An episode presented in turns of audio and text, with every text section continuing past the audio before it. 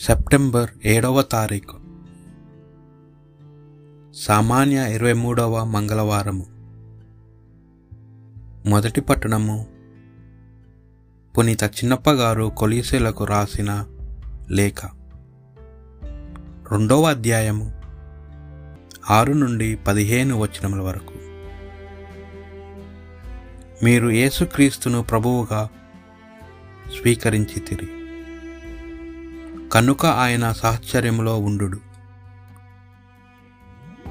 ఆయనను ఆధారముగా చేసుకొని మీ జీవితమును నిర్మించుకొనుడు. మీకు బోధించిన విధముగా విశ్వాసమును నా నాటికి పెంపొందించుకొనుడు. అమితముగా కృతజ్ఞులై ఉండు ఎవడను తమ మోసకరమగు నిరార్థక వాదములతో మిమ్ము వశపరుచుకొనుకుండా చూచుకొనుడు. ఆ తత్వవాదములు క్రీస్తునకు చెందినవి కావు. అవి మనుష్యుల సంప్రదాయం సంప్రదాయములకు ప్రపంచిక ప్రాథమిక నియమములకు చెందినవి. దివ్య స్వభావపు పరిపూర్ణత్వము క్రీస్తునందు ఆయన మానవత్వములో ఉన్నది. ఆయన సహచర్యముతో మీకు పూర్ణ జీవితము ప్రసాదింపబడినది. సర్వపాలనకు సర్వాధికారంనకు ఆయన శిరస్సు. ఆయన యందు మీరు సున్నతి పొందితిరి.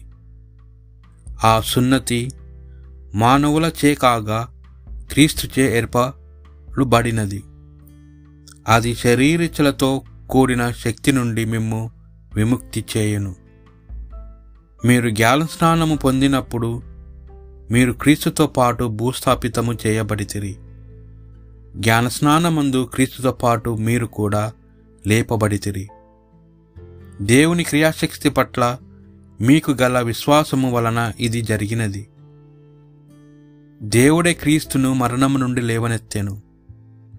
మీరు మీ పాపకార్యము వలనను శరీరమందు సున్నతి చేయబడక పోవుట వలనను ఒకప్పుడు మీరు ఆధ్యాత్మికముగా మరణించి ఉంటిరి. కానీ దేవుడు ఇప్పుడు మీకు క్రీస్తుతో పాటు ప్రాణము నిచ్చెను. దేవుడు మన పాపములను అన్నిటినీ క్షమించెను. వ్రాతపూర్వకమైన ఆజ్ఞల వలన మన మీద రుణముగాను మనకు విరుద్ధముగాను ఉండిన పత్రమును ఆయన తన శిలువ మరణము ద్వారా మనకు అడ్డము లేకుండా తొలగించెను. ఆ శిలువ పైన క్రీస్తు ప్రధానులను అధిపతులను నిరాయుధులను చేసెను. వారిని బందీలుగా చేసి తన విజయ యాత్రలో నడిపించి అందరుకును ఆయన బహిరంగముగా ప్రదర్శించెను. ఇది ప్రభువాక్కు. నా రాజు అయిన ప్రభు నేను నీ మహత్యమునకు మహత్యమును సుతింతును నీ నామమును సదా సన్నతింతును. ప్రతిదినము నిన్ను వినుతింతును. కలకాలము నీ నామము ప్రణుతింతును. ప్రభు దయాపూరితుడు. కరుణానిధి సులభముగా కోపపడువాడు కాదు కృపామయుడు. ఆయన అందరికీ మేలు చేయును. తాను కలిగించిన ప్రాణకోటిని అంతటిని నెనరుతో చూచును. ప్రభు నీవు చేసిన ప్రాణులన్నీ నిన్ను శుతించును. నీ ప్రజలు నిన్ను కొనియాడుదురు. వారు నీ రాజ్య వైభవంను సన్నతింతురు. నీ ప్రభువుము నీ ప్రభావమును ఉగ్గడింతురు. సువార్త పట్టణము. పునీత లూకాసు వారు రాసిన సువార్త. ఆరవ అధ్యాయము. పన్నెండు నుండి పంతొమ్మిది వచ్చినముల వరకు. ఆ రోజులలో యేసు ప్రార్థన చేసుకొనుటకై కొండకు వెళ్ళాను. రాత్రి అంతయు దైవ ప్రార్థన మునిగి ఉండెను. ప్రాతకాలమున తన శిష్యులను పిలిచి వారిలో పన్నెండు మందిని ఎన్నిక చేసి వారికి అపోసులు అని పేరు పెట్టాను. వారు పేతూరు అనబడు సిమోను అతని సోదరుడు అంద్రయ యాకోబు యోహాను పిలిప్పు బర్తలోమై మత్తై తోమా అల్ఫై కుమారుడగు యాకోబు దేశభక్తుడనబడు సిమోను.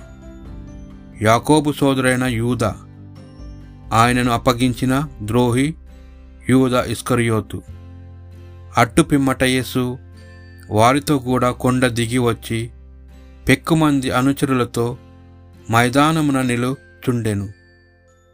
యుదయా దేశమంతటా నుండి ఎరుషలేము నుండి తూరు సిదోను అను సముద్ర తీరపు పట్టణముల నుండి ప్రజలు అనేకులు అచ్చట చేరియుండిరి. వారు యేసు ఉపదేశములను ఆలకించుటకు రోగముల నుండి విముక్తి పొందుటకు వచ్చిరి. అపవిత్రాత్మలచే పీడింపబడువారు వచ్చి స్వస్థత పొందిరి. యేసు నుండి మహాశక్తి వెలువడి అందరినీ స్వస్థపరచుట వలన జనులెల్లరూ ఆయనను తాకుటకై తహతహలాడుచుండిరి. ఇది ప్రభు సువిశేషము. ఈనాటి వాక్యాలు క్రీస్తు పట్ల మనకు కలిగి ఉండవలసిన విశ్వాసాన్ని గూర్చి బోధిస్తున్నాయి. సువిశేషంలో మనం విన్న విధంగా అనేక దూర ప్రాంతాల నుండి ప్రభుని చెంతకు ప్రజలు తిరిగి రావడం మనం చూస్తున్నాం. అనేక సుదూర ప్రాంతాల నుండి జనులు యేసును గూర్చి విని ఆయన బోధలు వినుటకు రోగముల నుండి స్వస్థ పొందుటకు వచ్చిరి అని వాక్యము సూచిస్తున్నది. తద్వారా అచ్చటి జనులకు ఏసునందు కానీ ఆయన స్వస్థ శక్తి నందు కలిగి ఉన్న విశ్వాసం ఎంతో గొప్పదని మనకు తెలుస్తున్నది. పునిత పౌలు గారు కొలీసీలకు రాసిన లేఖలో పలుకుచున్నట్లుగా మనం యేసు ప్రభువును స్వీకరించితిమి కనుక ఆయనను మాత్రమే ఆధారం చేసుకొని మన జీవితాలు ఉండాలి తప్ప ఈ లోకబంధాలు లోక ఆకర్షణలకు లొంగిపోయి ప్రభునికి దూరంగా ఉండకూడదు. ప్రభుని యందు విశ్వాసం పెంచుకొని దివ్యవాక్యంలోను దివ్య సప్తసాదంలోను దాగి ఉన్న ప్రభుని కొరకు మన హృదయాలను అలనాటి జనుల వలె ప్రభువుని వైపు పరిగెత్తి రావాలి.